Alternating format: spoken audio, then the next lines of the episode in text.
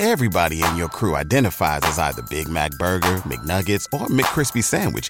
But you're the filet fish Sandwich all day. That crispy fish, that savory tartar sauce, that melty cheese, that pillowy bun. Yeah, you get it.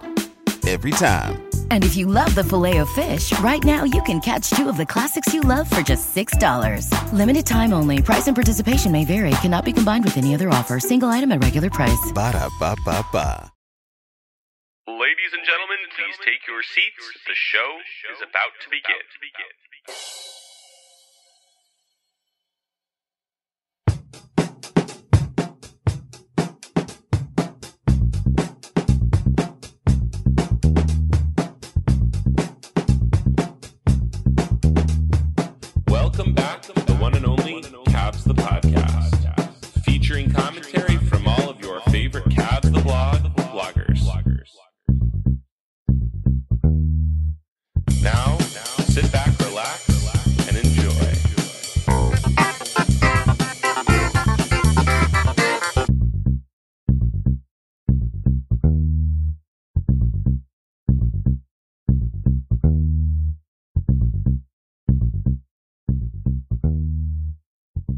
Welcome to Cavs the Podcast. I'm Nate Smith.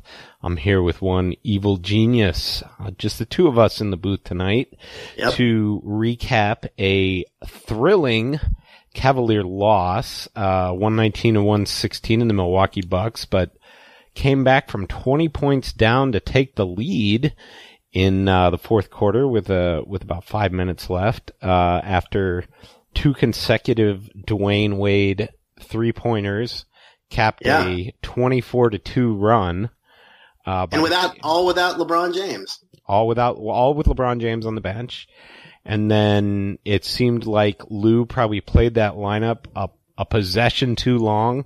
Uh, you Yeah. could tell they were really gassed, and then uh, a Malcolm Brogdon three kind of broke broke the uh, stem the tide for the Bucks. Well, and they had to really work for that too. That was, Yeah. uh, I mean, they passed it like five times on that play around the horn, and finally, it, Giannis made a really nice uh, sort of side pass to Brogdon for that corner three. Yeah, Is, and it's- and Wade actually tried to take a foul in there to to just get a stoppage, Yeah. and and the refs didn't call it. So, down. um, Yeah, they didn't call much tonight. Although they did, they did call Giannis for two travels, which I was shocked about because Yeah. they never called Giannis for for all of his Oh. I missed. Uh, the only one I saw was the one he took four steps and then kind of was falling out of bounds on the last step.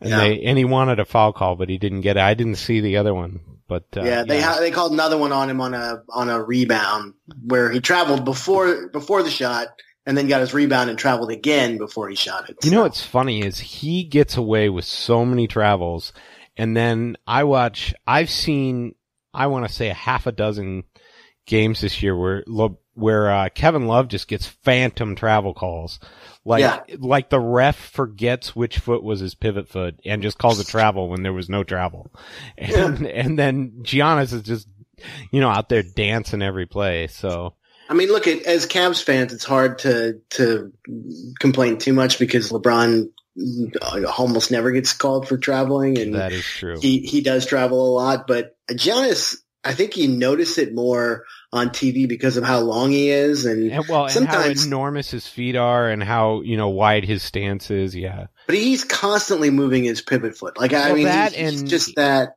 LeBron's go-to move isn't the spin move, whereas Giannis's go-to move is that spin move Oh back yeah. to the right hand. Yeah, Yep. but I'll totally agree with you. Yeah, that's a good observation.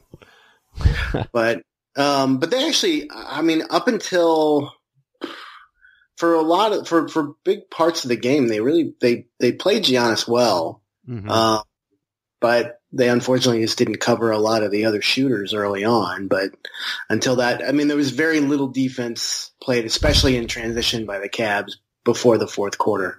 yeah, The fourth quarter was a clinic compared to the rest of the game. yeah, So, and unfortunately, the Cavs, uh, you know, there was a 27-24 free throw disparity, and it wasn't it was much more pronounced till the fourth quarter, and then the Cavs started kind of beating a path to the line. They got to the bonus. Yeah, Jeff Green and Tristan Thompson really started to attack the attack the rack in that that fourth quarter. Yeah, unfortunately, I counted at least six three fr- free throws for uh, the Bucks that were just absolute garbage. Uh, there was the one at the end of the first half Oh my god! where yeah. Giannis just basically threw himself into Korver, who was jumping straight up and got Yep. three absolute gift free throws. Then there was another one where Bledsoe drove, fell over, and LeBron literally did not touch him, and he got a foul call. And Yep. then there was that Korver quote unquote foul on uh, Giannis at the end of uh, regulation, or uh, when uh, when Giannis got the loose ball and, and made a layup. Yeah.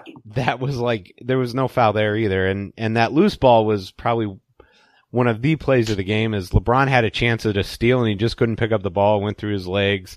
Giannis was on the other side of him, got it, got a three point play. And that was, Well, and probably anybody other than Giannis isn't getting that because Giannis's arms are so long. Right, like yeah. he he didn't really even have to bend gonna reach under there. Yeah. Well, that and his hands But are so that's- huge too.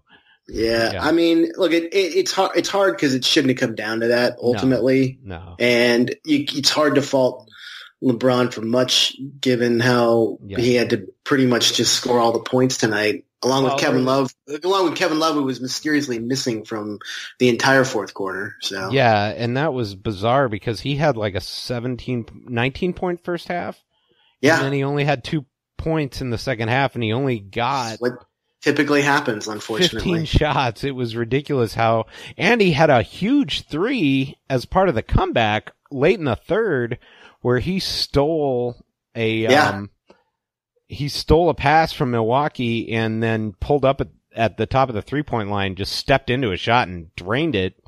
And Yeah. then we got a fourth quarter with lots and lots of Jae Crowder, who was playing some good defense, but could not hit the broad side of a barn from three. Yeah. And um, why Yeah. Ty Lue did not go offense for defense with Jae Crowder and Kevin Love at the end of that game was was pretty baffling.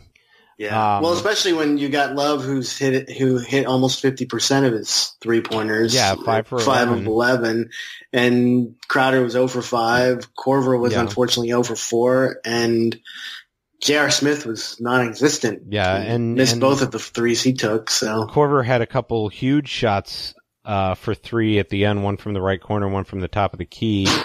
Um, the first one, the right corner, he was on a ball rotation and he was open and just missed it. And then at the top of the key, it was off an offensive rebound and they kicked it, or he stepped into it and it's because somebody tipped it out to him and he sh- he should have made them both and he just missed them and that was pretty much the difference in the game. Um, yeah, there, there was a lot of just little moments where if the Cavs had capitalized a little better, they would have uh, they would have had a, a shot at it. I I did find Kevin Love's absence in crunch time very puzzling, uh, especially since Jae Crowder uh, got thrown to the ground by Giannis on the last uh, defensive rebound for the Bucks, and I felt like Kevin Love would have had that. So yeah. i I'm- think I think that's true. or rather defensive rebound, and Crowder had a shot at it, and yet another uncalled foul on Giannis, and there was a lot. Yeah, of where he yanked him to the ground. yeah, there was a lot of uncalled fouls on the Bucks tonight, and Oh, there were more than a lot. but, yeah, and uh, I think it was uh, Austin Carr said, and uh, who was the other? Uh, Austin and Fred. Uh, is it Fred? yeah, Fred. Fred and Fred and AC. Yeah, sorry. Yeah. Um, right. They uh, they were remarking that it was kind of payback for all the calls that the Cavs got the last time they were in uh, Milwaukee, and uh. Jason Jason Kidd got fouled or fined after the game. Yeah, I don't know. I mean, Marc Davis is always pretty like Marc Davis is like right up there with Tony Brothers in terms of guys that Is that he the guy that kicked kinda- LeBron out? uh no, no, that that's a different guy. Yeah. That was Cade something or other. But no, in terms um, of being a homer. Yeah, Marc Davis is not not a terrific ref. I mean, he he really misses a lot of calls and Oh, there were he's so one of those guys that he's one of those guys that doesn't really ever give LeBron calls when he drives. Uh, Yeah, and I mean, LeBron went to the line five times, yeah, and, and- he was getting hammered, hammered, hammered. like, and not just on drives, just all over the place.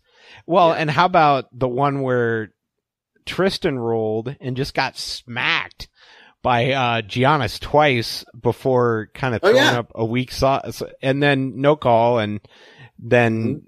The next possession was the Brogdon three that that gave the No, it was back. the Brogdon three or the Snell three? Uh, I'm I'm not sure which. Yeah, Snell hit a big three late. Those two are the momentum, Yeah. the momentum shifters, really. yeah, and that Snell. because Milwaukee couldn't buy a bucket, and Yeah. and those were the those were the two where you know one in transition and one where they actually shared the ball in the fourth quarter because the Bucks tightened up when Yeah, you know they the did. Cavs second unit really started to play. I mean, they, they had a taller lineup in, which is why I think uh, Lue went with with Tristan yeah, for so so long in the in the fourth too. But with Tristan and Jeff Green and um, you know and and Korver and in it at the guard and Wade still in there. I mean they they had a pretty good tall defensive team in. yeah, minus and and what uh, that Snell three. Uh, part of the problem with that is the Cavs were gassed a little bit, and Yep. And that was back uh, after LeBron had gotten back on the floor. But Dwyane Wade didn't get back on defense. He was kind of jogging back.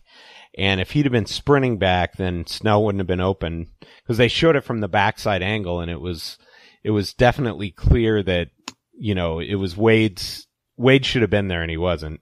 So, Yeah.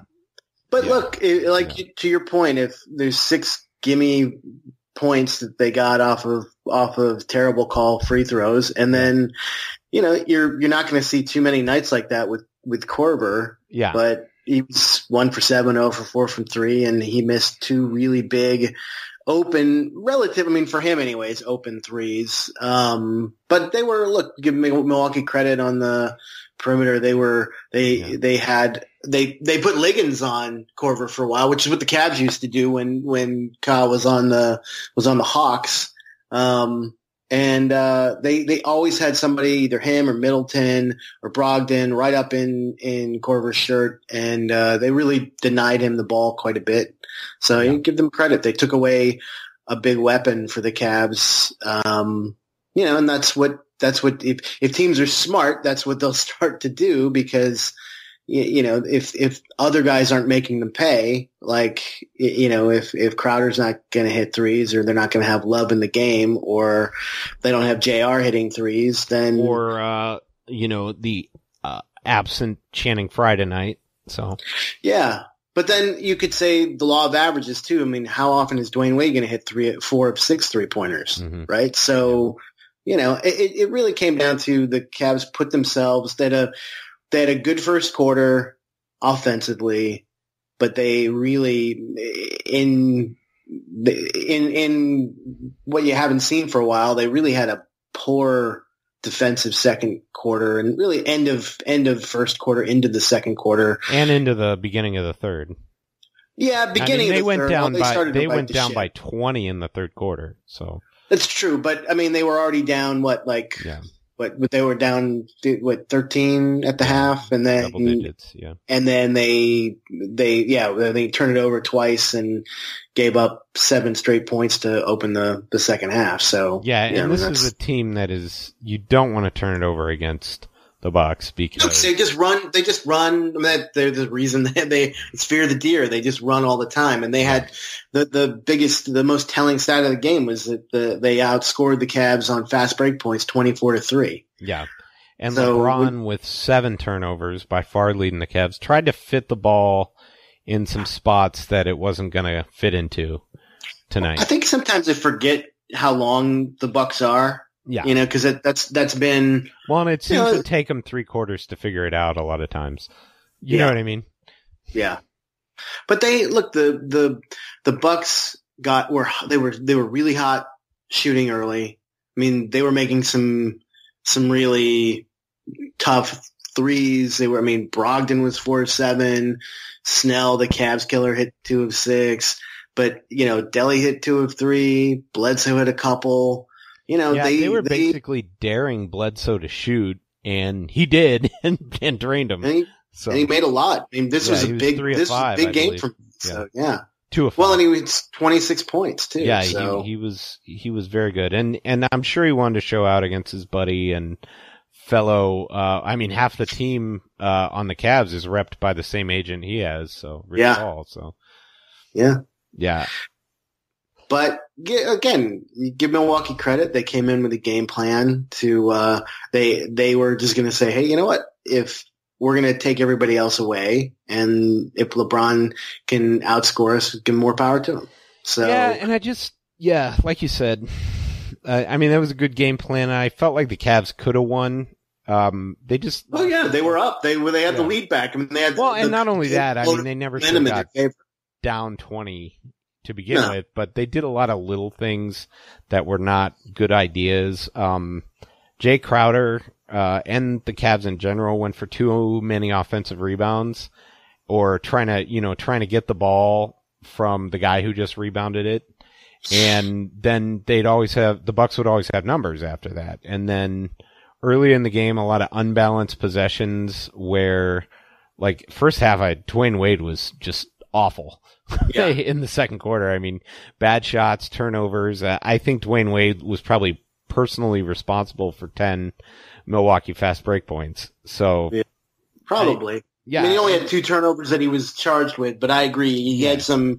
He had some bad decisions that that led to some. yeah, yeah, some to- really terrible shots, but he was awesome as part of that awesome unit that went on a 24-2 run, uh, in the late third, early Oh, fourth, yeah. first half of the fourth Yeah. quarter. And he stepped into, he was, uh, an, an amazing number, four for six from three tonight, which there's been seasons where Dwyane Wade hasn't hit four three pointers. so, Yeah. uh, hi- his corner three balls really coming around. Um, he hit a couple from the top of the key. He had six points in a row, um, just off three balls. Oh yeah, two. So- Yeah, two big, two big three pointers that really put the Bucks in, and put the pressure on the Bucks. And Yeah. look, that but it was it was that, and then it was him because they were all over Korver and giving Wade space to shoot, so he took advantage. And then both, you know, I would say, you know, Tristan and Jeff Green were both crashing and and attacking the the the hoop in the way that the Cavs hadn't really done much of the two quarters prior. So, um, you know, it it it's un, it's unfortunate. I mean, I'm I'm not super angry about the loss. I I No, me one- neither. It's just you always look at the things you could have done differently. Of course, and and if I'm sure if LeBron catches that rebound cleanly, they at least have a shot at at uh, winning the game. You know, the last shot to win the game, and you know, or if Korver hits that three that he normally does from the top of the key off the curl, then you know, then it's a different it's a different conversation. But Absolutely, and and the, but the good the good thing that, that came out of it was that the that great uh, effort by the second unit in the in the fourth quarter because it did two things. One, it it saved Ty Lue from playing LeBron 40 minutes in a losing effort, but it also really seemed to get some some nice cohesion there between those those guys that played and and it, it showed me that that Tristan isn't you know contrary to popular belief Tristan's not unplayable at least not against a team that's built like Milwaukee is where you can you can actually put him in that second unit and get some really good some really good results out of it. Because he he was effective. He, you know he had five rebounds nine points in 18 minutes and he looked he looked spry. He looked at he looked energetic. Um, he set some nice screens. He had some he had some nice perimeter defenses. Um, you know came up with a couple of big offensive rebounds in the fourth. So I, I mean look I, I think there's if nothing else it tells you that that there's there's some good information there that, oh that yeah, can- yeah, and there was a lot of griping on the uh, Twitter feed and on the Cavs uh, li- or Cavs blog live thread about you know playing Tristan Thompson over uh, Channing Frye, but I didn't think Tristan Thompson had anything to do with the reason that they were behind in those games. I mean, it was it was the turnovers early and the you know the bad shots, and a lot of people will s- say you know bad spacing causes turnovers. Well, I I just didn't see it. I mean, I thought Tristan was playing hard, rebounding, rolling well. Um, they've got to reintegrate these guys. You know, They Tristan, have to, yeah. Yeah, Tristan Tom. The Cavs are not. You're not paying a guy eighteen million dollars a year to not play. Uh, where you know, Channing Frye, good player as he's been in this stretch, hasn't been able to get a, find the floor in the last two finals, and in addition, Tristan Thompson still has fifty million dollars left on his contract, whereas Channing Frye has seven. So it makes all the no, sense in the world. I get that. I No, get I'm that. just saying it makes all the sense in the world for Tristan Thompson to be playing. You know what I mean? Like right. long and, uh, term, we- yeah. you have to play well, him. But I would say, him. I would say the the you know just a count a slight counter argument to that would be that that Channing does open things up for Korver a little bit more because of his shooting ability. Yeah, but Um, Korver did a great job finding TT on the roll a couple times too. So, Of course, no, because Korver's a smart player, but it, it, but, Yeah. you know, again, it's the difference between a two point, two points on the roll versus three points if Korver's shooting well and, you know, it has space to do it because the gravity of, of Frye or Frye's open a couple of times to hit threes when you, when you need him. So, you know, that, that's the thing he sacrificed a little bit. But then again, Channing doesn't eh, historically, I was looking at it, historically doesn't have great games against the Bucks because they're so tall and because they're so aggressive. And, you know, I mean, I think Channing does better when, when he can, you know, if he's, if he's playing against guys that, aren't quite that. Um, so maybe that factored into it too, but who knows? I mean, look, Kevin Love had a, had a huge game the last time against Milwaukee and you could arguably say he had a huge game tonight even though he only played 30 minutes, but he scored 21 points and shot really well and had 10 and had rebounds. ten rebounds, yeah, and four assists. And- Whereas this, so you know, it, it's weird that that he couldn't find the floor in the fourth quarter. yeah, I get I, it. I think that was probably Ty Lue's most curious decision of of the evening. Um, in in a game where you know a lot of people were griping about the lineups, and then oh, all of a sudden the the lineup everybody was griping about went on a twenty yeah, went on a 24 to two run. Yeah. Yeah. and and and that's look. He probably like like us- I mean, you you watch these guys out there and they're having success, and you don't want to you don't want to to end that. But to your point, which I think is absolutely right, and I, I thought the same thing when I saw it happen. He, he left those guys in uh, possession too long, and you know after he, he should have swapped everybody if it, if it would have been the Or possession least- before at that. least got LeBron back in. Yeah, but I would have put to I like you said I would have put LeBron and Kevin Love back in because those guys are clearly gassed. 'cause Those guys, guys don't typically play that many straight minutes, Mhm. and you know they they had all they had all done really well. But um, yeah, it, it- again, learning. I'd rather learn things about this team like this uh, in December instead of April or June. So um, so look, it's a good, it's a good, it was a good, informative experience that hopefully can, you know, is part of helping integrate Tristan as well as showing Tyronn Lue, which some of the combinations that could potentially work when he really needs to, to lock things down in the fourth quarter. And um, it was just great. It was just great that they could do something like that And- with it LeBron sitting on the bench. Yeah, it was, a fun great. It was a lot of fun. I mean, there was great plays on both sides of the ball. And LeBron with the, I mean, he had some defensive possessions he didn't get back, but three Yeah. Oh. steals and two blocks, and he should have been credited for three blocks because he Yeah. had a couple monsters tonight. He blocked. I felt I felt for Delly on the one. yeah, I mean that was he just, just, threw Delly's shot. Uh, Yeah. And well, it looked like he was going to go into the second row, and then uh, Jose Calderon hustled it down to a cross Yeah. court behind the back pass to um, Jae Crowder to save the possession, uh, and that that was an awesome play uh, on the block, but also uh, on the save by Calderon, and then Yeah. LeBron. Also had a block on Middleton on a dunk, and then I felt Yeah. like he had one more but that he didn't get credited for. And then uh, Jeff Green had a monster chase down on. yeah, he uh, did. Was it on Bledsoe? Yeah, I think it was. Yeah, Yeah, and that I mean it was LeBron esque. Uh, so and and Well, Jeff course, Green can get up, but look, Jeff Green. oh yeah, Jeff Green was great again tonight. yeah, three for five, seven and nine from the free throw line for thirteen points and and uh, four rebounds. yeah, uh, another really nice game. You know, L- Jeff Green figuring out that he's not a wing and that he's actually a, as Tom said, a small ball f- power forward is it's a revelation. I mean, he's been Yeah. a revelation this year. So I mean, and how great was and I don't know if you got to see Sunday's game, but Sunday's game was an awesome game. So many great plays in it.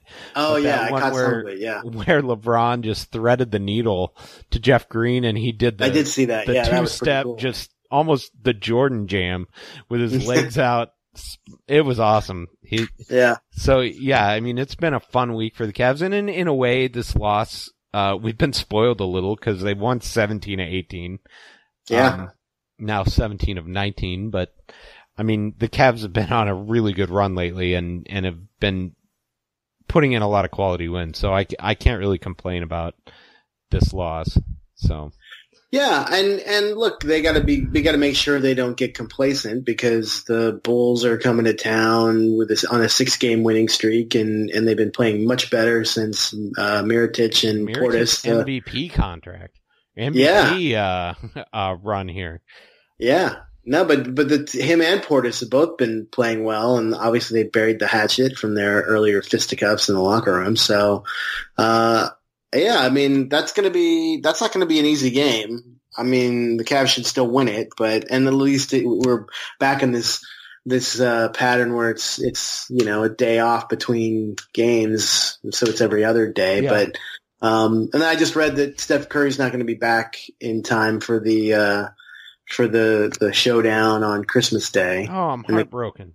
I know, and the I knew you would be. and the Cavs have pretty much from Thursday off until Monday. So I know they're traveling. They're, They're gonna well, have have a you heard about practice. the wine trip?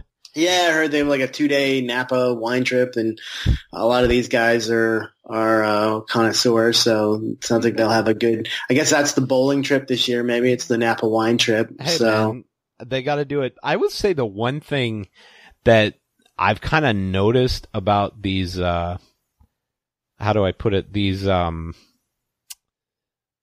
n- the fewer back to backs Yeah. is, it seems like there's just so many fewer days off now. It's like every other day seems to be the norm, like almost all, you know, 90% of the time yeah, and uh, because they don't get two days off in a row because of that. So true. know, it, it's a double edged sword, but I mean, it's fun but to be a fan, Be, yeah.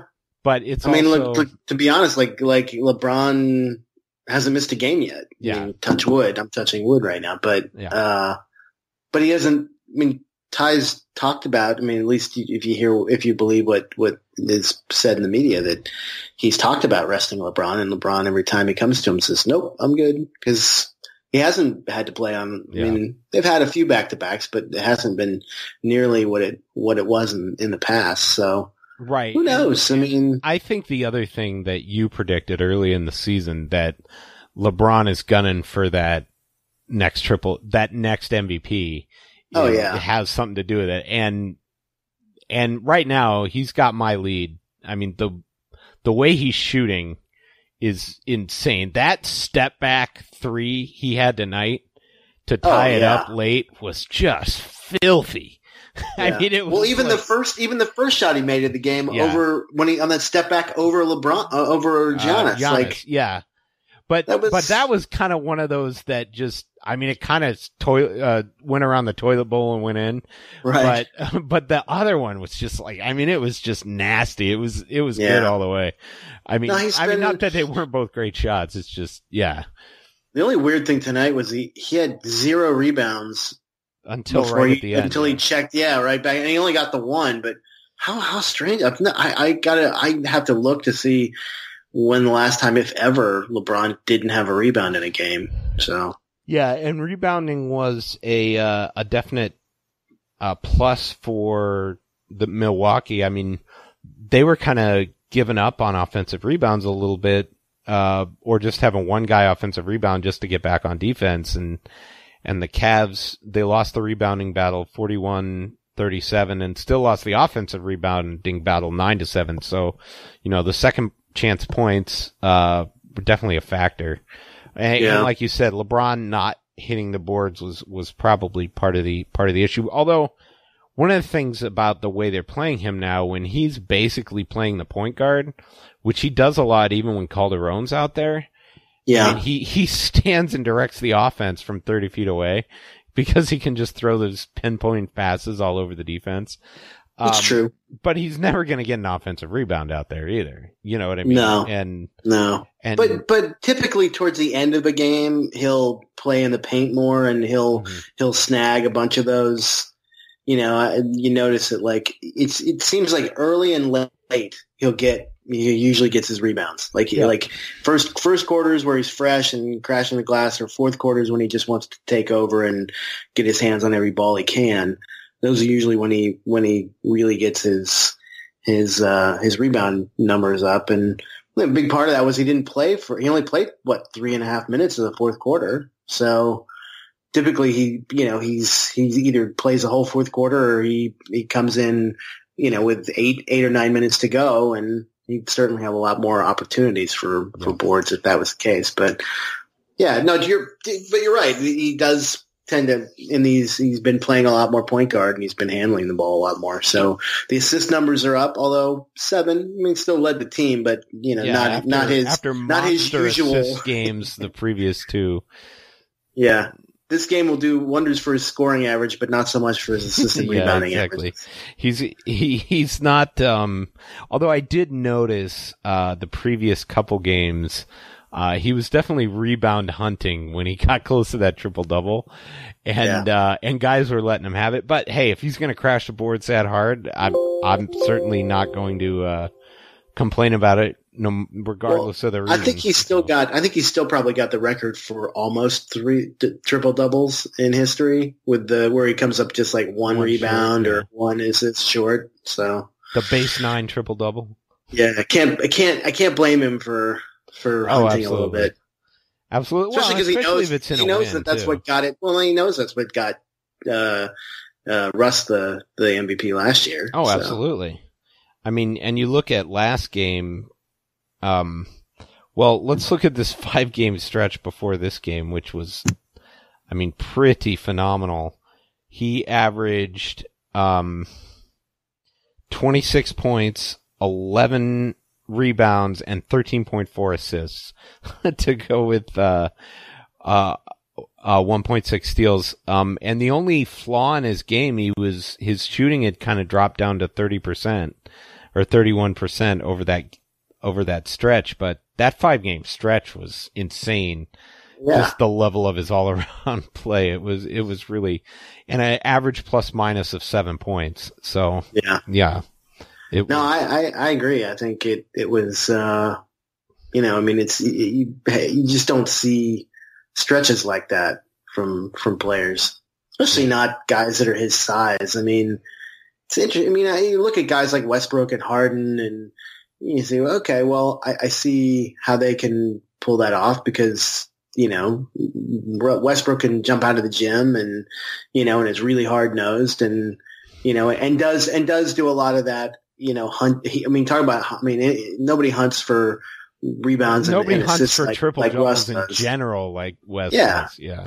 Totally. But then Harden, I mean, you know, Harden's half of Harden's points come come at the line from the from his golden turd routine. So, you know, Wait. it's just it, We, the the golden swisher. yeah, but that's just it. Like Harden, Harden has the has the the build and the flop game down to the point where Yeah. I mean, he you know he's gonna he's gonna average 10, 10 trips to the free throw line a game, Yeah. and if he's and if he's shooting ninety percent, well, guess what? Like He's gonna get nine it's not- points. yeah, It's- it's- it's not hard to get to 30 average 30 points a game when you're getting to the line 10 times a night on Yeah. average Oh, absolutely. And and the Rockets are really good and Yeah. um you know, I kind of predicted at the beginning of the season they would be good because there would just be absolutely no drop off when, you know, Harden went to the bench, which is what killed them last year. I mean, when Harden was on the bench, they were dreadful last year. Now you've got, you know, an arguably top five point guard who's been a, you know, a top 10 player in the league, bef- you know, before the last couple seasons. well i give a Uh, lot of credit to chris paul because i didn't think it was Yeah. going to work because of who chris paul has been Yeah. and had been the last what seven, eight years with the Clippers, but put him with a guy, put him with Yeah. a, another another All Star that can shoot because Blake couldn't really shoot. I mean, Blake still No. can't really shoot, and DeAndre can't shoot. So he really only ever had the the streaky JJ Redick over his, over his term there, or Crawford. But typically Crawford would come in when CP3 was sitting, so in and run the offense. So you look at that and you say, well, that's you know, it's it's it's a, just a different it's just a different kind of dynamic. And what Houston did was sneakily really bolster their defense. I think too. I mean, Mhm. they've they've got they've got guys that can lock you down now. I mean, Ariza Oh, always could. Absolutely. mean, I mean, because Harden Harden doesn't play good defense, but like CP3 plays good defense, and they had a nice pickup with PJ Tucker who plays good defense, and Well, and they're a Um, lot like the Cavs in that when the starters go out, there's absolutely no drop off now. yeah, You know, well, you got Eric Gordon who can bomb away, and you know, I mean, yeah, Oh, they've yeah. got they've got they've got the poor man's Kevin Love in in uh, Ryan Anderson, so you know. It's they've got some good young and Capela's made a nice leap this year too. So yeah, they're they're looking tough to beat. I mean, I still don't think they're gonna get past the the Warriors at the end of the day, but you never know. I mean, they're they're probably the one team that has a shot at it. Yeah, it, it's hard to say. Kind of depends on. To me, depends on where San Antonio's at with uh, um, Kawhi and if they make another move. But yeah, I I would say out west, those are. It's probably I, those. I don't two. know. I mean, look, I know. I, I'm. I, I mean, I always. I'll be the first to say don't don't throw dirt on San Antonio because Right. they always seem to come from the dead. No, I just they, think they there's haven't been that good in the playoffs the last few years. no, and I think Kawhi's got to be healthy, and they're they're still a move away. You know what I mean? But Well, because Gasol looks done. yeah, Powell, Powell looks like he's. And by the way, I could see the other his brother going there because he'd be Oh, a yeah. nice fit for them. Oh, going to uh, San Antonio. San Antonio. Yeah, that wouldn't be a bad fit, but he's 32, you know, and Yeah, but Powell's like what? Powell's close to thirty. I think Powell's he's 38, 39. Yeah. So, I mean, it was only a matter of time. Yeah. But you never know. He's also a guy that you think he's done and then he comes and kind of turns it around. So we shall see.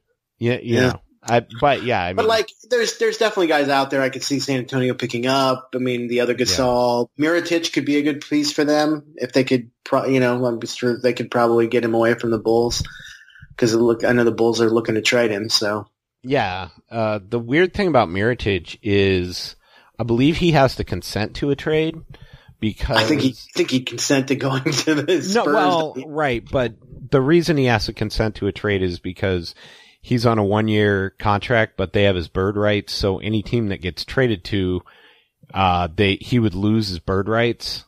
Right. Um, so they wouldn't be able to re-sign him to a big contract. So it may be in his interest to say, you know, I want to stay with the Bulls and then we can talk about a sign and trade, uh, in the off season, you know, if that's something they'd be interested in. Yeah, you, you know, it, it's a way to, for him to get a big contract, but Yeah. I mean, we'll, we'll see what happens. Uh, but yeah, there's going to be a lot of guys out there available at the trade deadline for the Cavs and for other teams. So, uh, we'll see what happens. And the Cavs don't have to wait for the trade deadline to get, uh, one of their best players back, a second team all NBA player. Uh, Isaiah Thomas. he was out there um, practicing tonight. So I have a question. Yeah. Can, can you get Pliny the Elder? what beer? Aren't you going to owe me a six pack?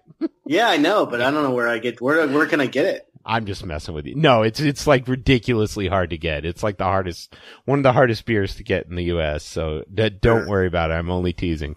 Well, if Uh, they have it in LA, I'll, I can try try to pick you up a a, a sixer. Well, I I'm not sure where you would get it, but maybe I'll send an email to Mallory and, Yeah. and find Yeah. out. He would know. He would know, or at least he'd name drop who'd have it. So, but yeah, I'll uh, I'll trust your judgment because it's looking like Isaiah Thomas not going to be back till January.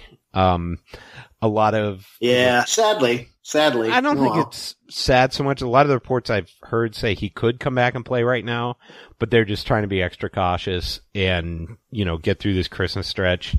So, and, you know, go with the original timetable. And I got no problem with that. I mean, I'd much rather have him be 100%. So, Yeah. Well, I mean, look, I would say, you know, a sneaky good time to bring him back could be the would be the Bulls game, but I don't see that happening no. just because it's the last home game for a while. Um, and then I could see them. I could see him making an argument to play on Christmas Day because they'll have had enough time off. They're going to have a practice in Oakland. Um, they'll have 24 or 36 hours after that to sort of see how he would respond to a full practice, like a full five on five, if that's what they decide to do. You know, so if you did that, yeah, then, but I, I think the other side of that is, do you want to work a guy like that in that's just going to be a massive change to how your team plays uh, on probably arguably your biggest regular season game of the year? well, you know, you'll be playing, you'll be playing with no Steph Curry because he's already been ruled out for that right. game. I'm just so. saying, you, you've got a team that's rolling in a great rhythm right now. Do you really want to change how you're playing in your biggest game of the year? So, Well, the flip side, flip side to that is, isn't that what you want? The question you want to answer about it? Can he be yeah, playable against the Warriors? yeah. And without, yeah, and yeah, and to your point, Granted, you got another, you got Yeah. another chance in Cleveland on yeah. on MLK Day, but Yeah, that know. might be the one. Yeah.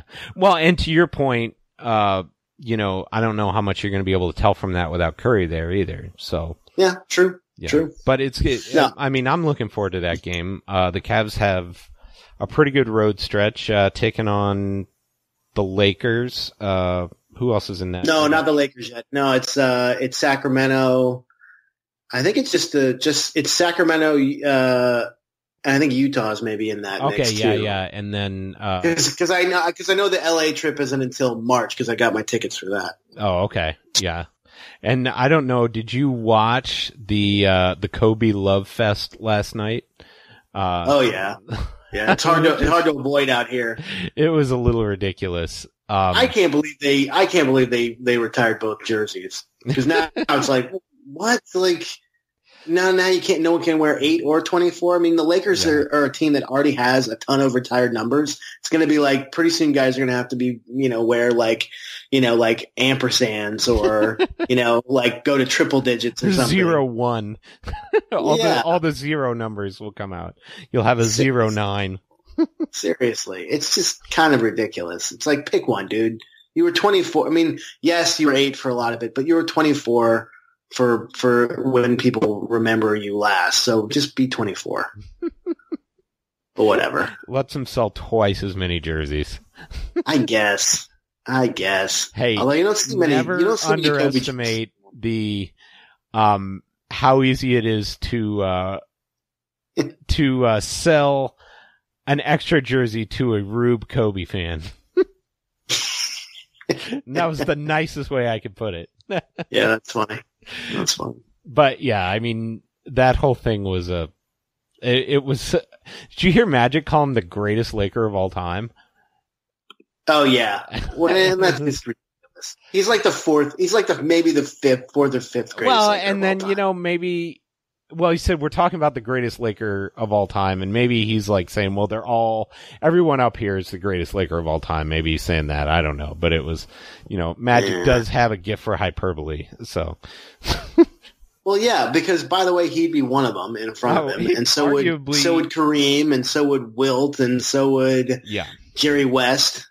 Yeah. So you know, eh, whatever. Yeah. It's it's just all. Look, I thought it was hilarious that he he he and his family got up and left when when they went to overtime. He was like, "All right, I've had okay, enough." I'm out of here. like, like, yeah, I, I'm sure. I'm sure Vanessa was like, "Yeah, we're not staying for the overtime, Kobe."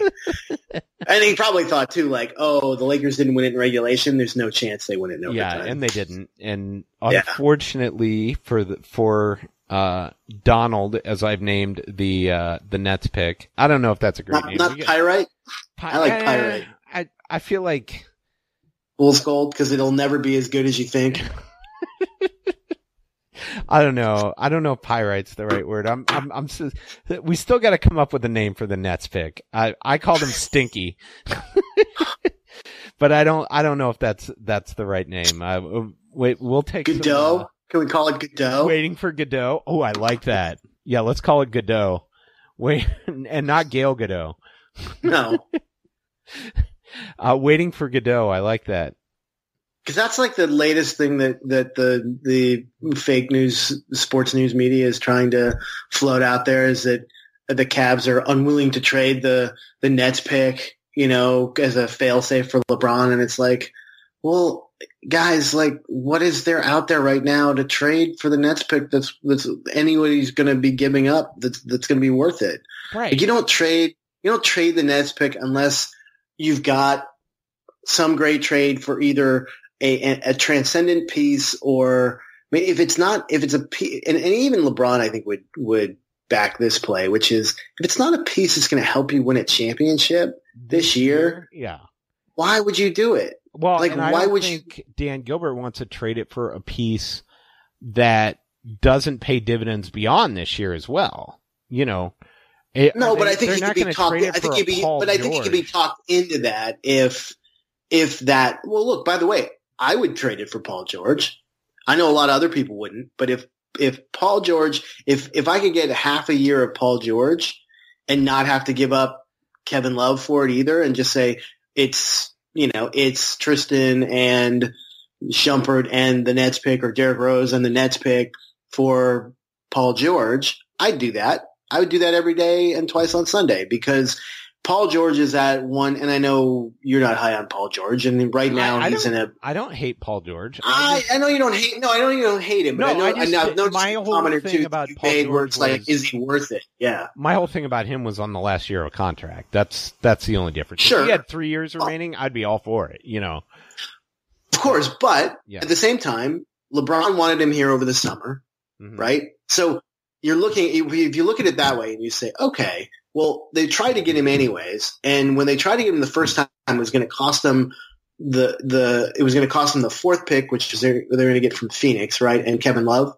Wasn't that it? Or, or, or the fourth pick and Kyrie or something, something Yeah, like something that that they were going to flip for. So no matter what, it was going to cost you a piece, and he was still only going to be on the last year of his contract. So he's so he's halfway through a year on half the co- on the last year of a contract, Absolutely. which where you're like it's the year the half a year that doesn't matter. It's the it's the the preseason and the and the you know the the the early season that no one cares about, right? If you got if right, you could pick and up there's literally like three games, three or four games separating the fifth seed in the West and the tenth seed. So Sure. it's not as if you know getting to the playoffs is, you know, something that's out of, out of sight for most teams in the West right now. I mean, we're still of pretty early. course. You know, No, but I'm my point is if you're trading if you're if you're saying to yourself, okay, we can get Paul George on a on a six month rental or two month rental, whatever it is, you know, and but that but those months uh, are enough time to integrate him and have him be that two way player that can help us beat Golden State in a finals or Houston in the finals if they wind up making it. That's worth doing because whatever. Because then you've not only do you have that, but you've got if LeBron says, "Hey, yo, Paul, I'm staying. Win some more with me." Why wouldn't Paul George stay? well, I mean, maybe he wants to go to La La Land. So that's Well, yeah, but, I've, but if you I've look at heard that, like, that's also think a foregone conclusion too that he's going. So I don't know if that's true. And, I don't know and if I it's think, true either. And, and and by the way, the Lakers hope it's not true because I don't actually think Paul George is that is that piece that helps them grow the way they want to grow. I don't think they're good enough. I don't have enough good pieces around him. I actually was impressed with the amount of talent from top to bottom that that team has, but they're not good at winning games yet. And Which one of those guys do you think is going to be a star? I- Any of them? I think Kuzma could be a star. Yeah, but he'll be a shooting star. He can't play defense. Okay, well, I, I, I don't, I haven't watched Kuzma enough to know how well he plays defense. I actually think that they've got a lot of nice, good pieces, but yeah, they've got a lot, I, I'll agree with you. They've got a lot of guys that could be good role players in the right situation, decent players, but they don't I mean, have look any at the stars. look at the look at the Lakers rebuild and look at the Sixers rebuild. Yeah. Like, which rebuild would you rather have right now? Well, I'd rather have the Sixers rebuild. So Well, there you go. But but by and by the way, yes, the Sixers had a had a few more one number one picks because they didn't they didn't have an aging star that held on for too long in in like they did like the Lakers did with Kobe, which cost them at least a year or two of of rebuild.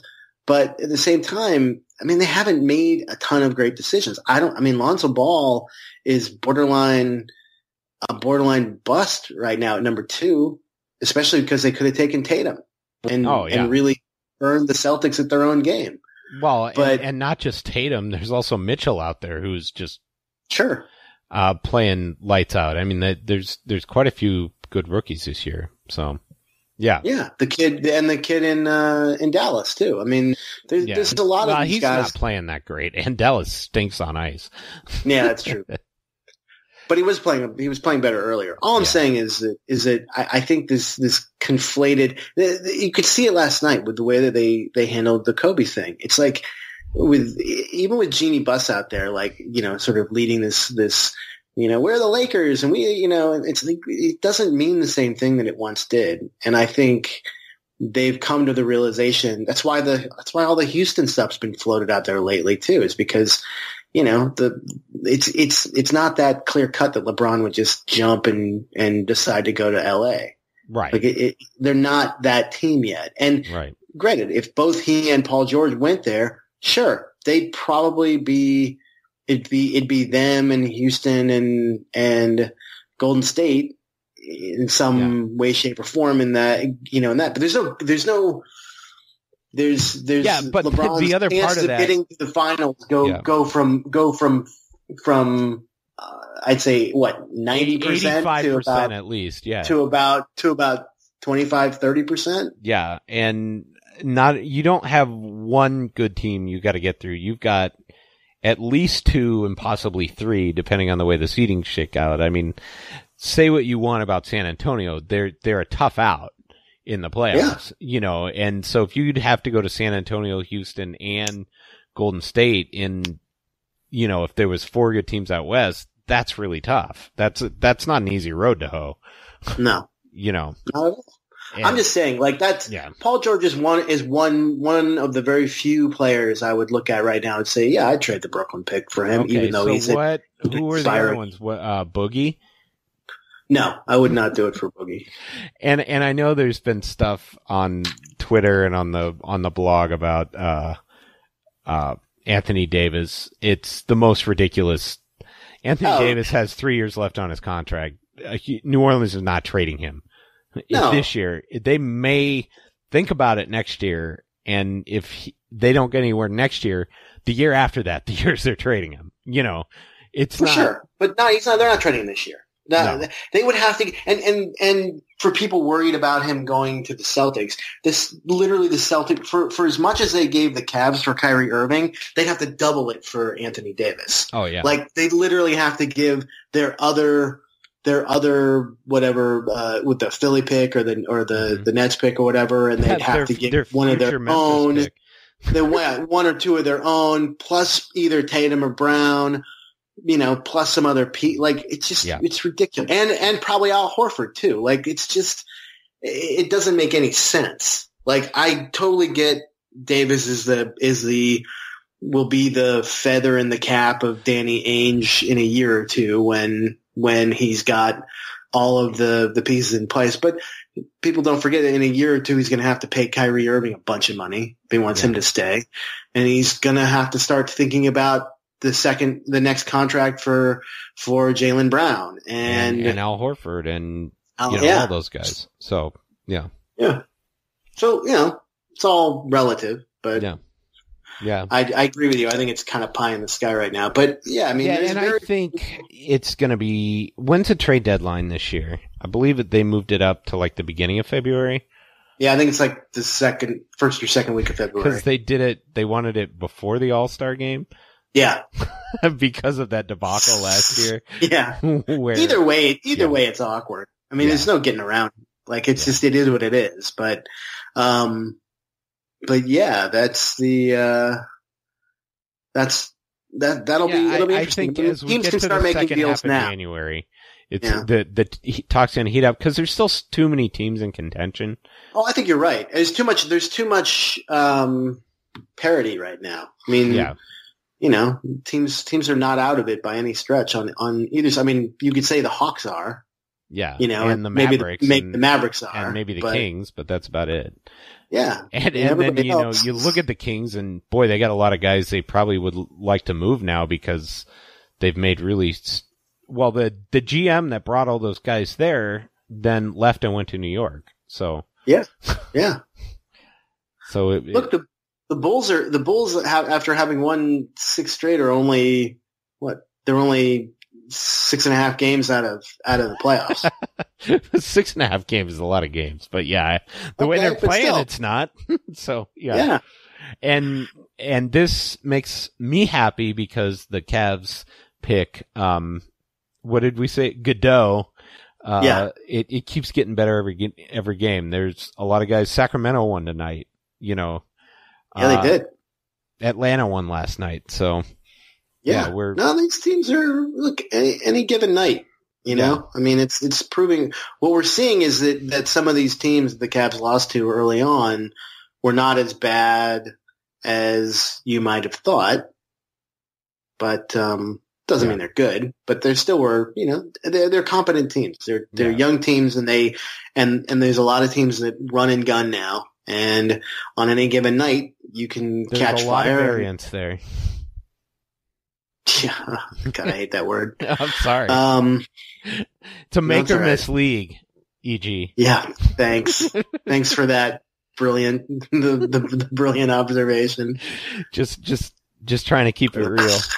So Yeah. um I know you didn't want to podcast too long tonight and uh we we kind of beat the game to death and so we got Yep. the nice Cavs road trip coming up and a, and a Yep. little wine Pretty light and before before January, the meat grinder hits. yeah and then we're uh you know January's gonna be tough. look uh this Friday and into the weekend for the Cav the annual uh Christmas gifts for the cat the annual Yeah. Cavalier Dear Santa article, which is always my favorite of the year to write.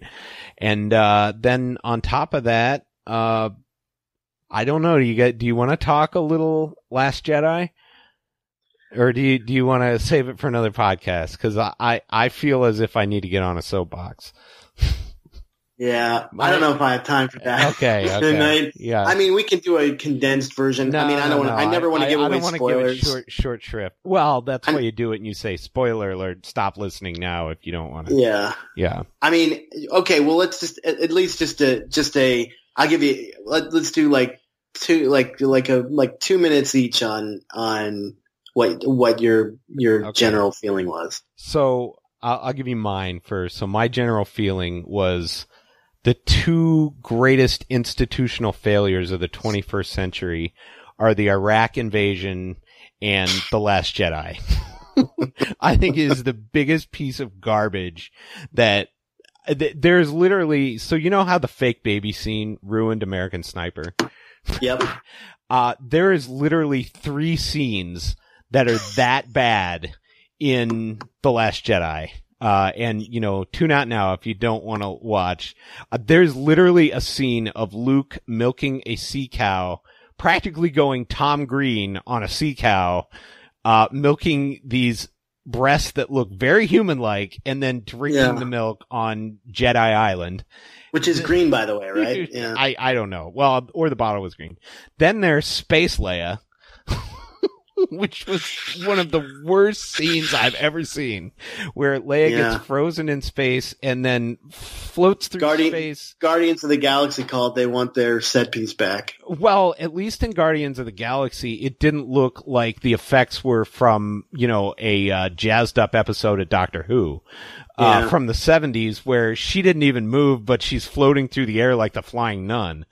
Um, and then there's the Rebellion secret decoder ring. Um, at the, it was just, I was like, what are we watching? This is so horrible. This is cringeworthy. And- My yeah. yeah, I No, mean, there sorry. was Go ahead, three go ahead. cringeworthy scenes. They ruined all the Lucas editing and framing and cutaway scenes, um, and basically had characters whose motivations had gone 180 degrees since we last saw them for no apparent reason. So, and I'm talking about Luke. So, it was just a disaster of epic proportions in in in my mind. So All right. So, uh, uh, how did you like to play Mrs. Lincoln? Other than that, um, no. But uh, here's the thing: I'm not going to disagree with you. Um, I will say this: um, just because I work in the business and I and I talk to a lot of people that um, I know a lot of people who were involved in making the movies. I, I talk to a lot of people who you know, who watched the movie and, and loved it and loved it for what it was. And I, I will say this, like I, I, I think part of it, part of my disappointment comes from the absolute just massive hyping that the critics gave this movie. Um, I, I, don't feel like I feel like a lot of them were being disingenuous to their craft of, of being movie critics. I think I'll give you that they weren't they weren't really looking at it from a. I think they were looking at it more out of Oh, I don't. I won't say fear, but I will say a, a, certain. There's a certain level of like, oh, you know, because it look. There's just lots of stuff in it that that is uh, nostalgic, you know, and that that and the, the, a lot of the effects are and the scenes are pretty great, and you look at it as a as a just as a as a, a piece of entertainment, and you say, oh, that's there's there's on a lot of levels it can be very entertaining for a lot of different audiences and you know but I do think there's a certain amount of of pressure that that I'll say that that the Disney machine puts on on reviewers because well, and, and then on top of that fans and fans too. But I think that's where the where the rebellion came, if you want to, you know, the resistance came was from fans that looked at it and said, "Look, I've been told this is the greatest movie since Empire in the series and maybe better than Empire. And that's what really kind of got me uh, perturbed because I sat down expecting to be blown away by, cause I, I, I like, I've liked Rian Johnson's films typically. What in are the some past. of the other ones he's done? Well, I like Brick, you know, which was, Oh, a, I did which like was really Brick, cool. yeah. yeah, Brick was good. And then Brothers Bloom was a little uneven, but I still kind of liked it. And then, um, and then he did Looper, which I thought other than Okay. the bad, the bad, uh, you know, trying to make Joseph Gordon-Levitt look like Bruce Willis too much, you know, makeup. Other than that, the con- conceptually was great, and you know, so he's he's made some interesting films, and and I thought, you know, I've written other scripts about that he's written, and so I was expecting. I knew it was going to be different, and I'm okay, I'm okay. With, I mean, I'm less of the, even though I I you know the the original trilogy was can is canon for me. I'm willing to like look at other. I, I'm, I'm I was loving the fact that they expanded the universe and and I, I didn't you know I, even though I knew that that what JJ did with with um, the the Force Awakens was was basically just rip off the New Hope and just with different characters. There was still a there was still an enjoyment of of where because Han Solo was still kind of Han Solo and and Yeah. Leia was still kind of Leia and you know Luke was mysterious and you didn't know what was happening but you know and and the biggest problem is is something you touched on which is I'm fine if you want to make a different kind of movie. I'm fine if you want to break the mold and, and not do all the Lucas wipes and, you know, and, and recycle the music and all that kind of stuff is fine with me. I don't care. But show me something interesting and different that doesn't basically take a dump on all the stuff that came in the original trilogy, right? Because, and I read a read an article today about somebody saying that that this is almost an overreaction by um, by Rian Johnson and, and by association JJ and and um, and Disney and you know and and Kathleen Kennedy to sort of you know to really kind of like distance themselves from the from the the second trilogy the the, the Lucas you know the Phantom Menace and you know Attack of the Clones and and uh, uh, the uh, I always forget the third one the the Sith the, The Revenge of the Sith. yeah. Sith that you know this is no we're different you know we're different from that but the the problem is it just went goes too far because it reduces Well, and if you want to do that, do that in another trilogy. Do that in one of these million spin-offs that you're doing, or do that. yeah You know, Yeah, do it in the new in trilogy the that he's first do. movie instead of you know you set your expectations up in episode seven. I would have Um, rather I you would. I agree with you I would have rather them just started from whole cloth and not had these characters still be around. Like Well, I really they wish gave they would these have. hints of things that were coming. That oh, I guess those were red herrings. I mean, I got a I got a lot of like last season of Lost feeling about it, which Yeah. Well, and, and I really hope I hope for the benefit of them and for the franchise that instead of taking basically a week between, you know, I mean, like somebody, if you really think about it, all this stuff happened in what seems like a week of time, right? Because right, right? It's like you pick up right where you left off at the end of the movie with, that's why I think they should have probably not teased Luke at the end of the first movie. Like they should have just ended it with like, okay, we're going to go on this quest now to find him, right? yeah, And then give it some time, you know, so that you have time to, to really say in the interim, like other things have happened, right? Right. And that's the problem. It's like hopefully the, the third movie will be, I mean, I hope the third movie is sort of, you know, five or 10 years in movie time in the future yeah. because I really don't know how they'll pull it off otherwise. So, um, but yeah, I, I, I've only seen it once. I'd, I'd hoped to see it a few times by now. I'm going to probably see it one more time. Well, they probably have. They might have to go that long to wait for the CGI to catch up with uh, replacing uh, Carrie Fisher. So, yeah, although true. from what No, I've it's read scheduled about, to come out, it's scheduled to come out December of 19. So from what I've read about the machine learning algorithms that are learning how to put people in movies, that that's going to come very quickly. So, yeah, did you hear about the Gal Gadot um, adult movie? no, Yeah, this was- so there's basically a machine learning algorithm that put Gal Gadot on the face of an adult movie star actress throughout the entirety of an adult movie. Um, you know, I didn't I didn't see the movie or anything like that, but they say the machine learning algorithms for doing this are are growing are like they're making quantum leaps every year and that in 3 4 years they're going to be able to stitch things into movies and you're not even going to be able to tell you know, whether I'm it's a sure. real actor or actress or not. So it's pretty amazing. well, it makes our jobs easier because we don't have to pay actors anymore. yeah. Oh, or editors, Um, apparently. yeah. Well, but uh, yeah, Yeah. to just to to Yeah. to put a fine point on it, uh, it was a, it was a it was unfortunately for me a big disappointment. Yeah. Um, and I and I would have kind of chalked it up to be being grumpy old man who still holds on to the the original films. Uh, but I went with my son who was 18 and, and he turned to me afterwards like, wow, that was awful. Yeah. And I said, well, wh- why didn't you like it? Cause I was expecting to not like it as much as he did. And he's like, and he just said, look, he said so much of it was, he, I think for him, it was just, just really didn't like the whole, the, this whole sort of like cheat of the, what they do. And, and I don't want to ruin it, but it's sort of the cheat that they do that, that, that allow, uh, two of the main characters to talk. And, oh yeah. and he was just like, I just hated that. And The space. he really didn't, Yeah. and he really didn't like the the whole you know MacGuffin to the, the No, to the so casino world and the yeah. I mean it was just like well we have to have something for Finn to do so let's just send him off to this casino world and where Well, nothing One, one great thing they did in the original trilogies is you got the sense that they were actually traveling somewhere. You know, there was a time passage, and it wasn't like Sure. Game of Thrones where we're oh we're gonna be up at the wall in the next scene rather than you know. rather, you know, it, there was a lot of travel by map, and I felt like there was a lot of travel by map in there.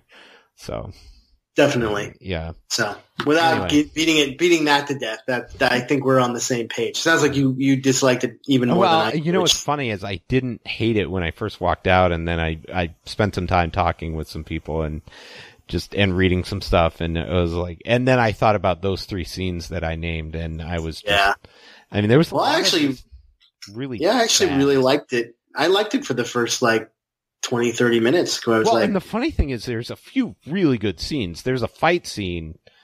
Uh, and I know you know the one that I'm Yeah. talking about. That's Yeah. fantastic. It's as good of a fight scene as been in a movie in 10 years. sure. You know, And there's a great, and there's a great, I wouldn't say twist, but like a, a development that happens that is unlike anything you've ever seen in any Star Wars movie, which is Yeah. pretty cool too. But Yeah, and the and the space scenes are pretty cool. Although maybe a little drawn out at times, but yeah, I mean, it, sure. The whole movie was drawn out. I mean, at two, at two and a half hours plus, like yeah. it didn't need to be that long. And no, they could have edited.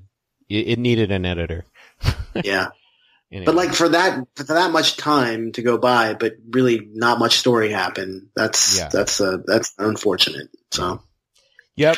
Well, thank you, EG, and I know we need to wrap this one up, but uh, yeah. Cavs uh, back on Thursday against the Bulls. It'll be the last yep. home game till the new year.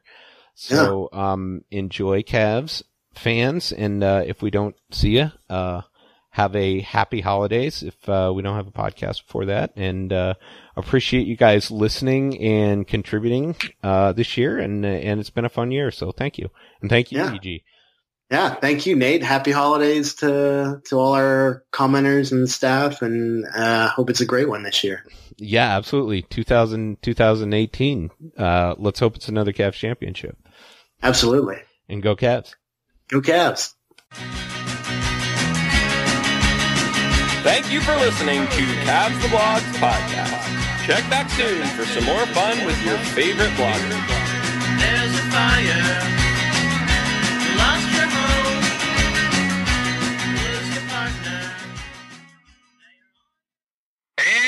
We're out. What's so special about Hero Bread's soft, fluffy, and delicious breads, buns, and tortillas? Hero Bread serves up 0 to 1 grams of net carbs, 5 to 11 grams of protein, and high fiber in every delicious serving. Made with natural ingredients, Hero Bread supports gut health, promotes weight management, and helps maintain blood sugar. Hero also drops other limited edition ultra low net carb goodies like rich, flaky croissants and buttery brioche slider rolls. Head to hero.co to shop today.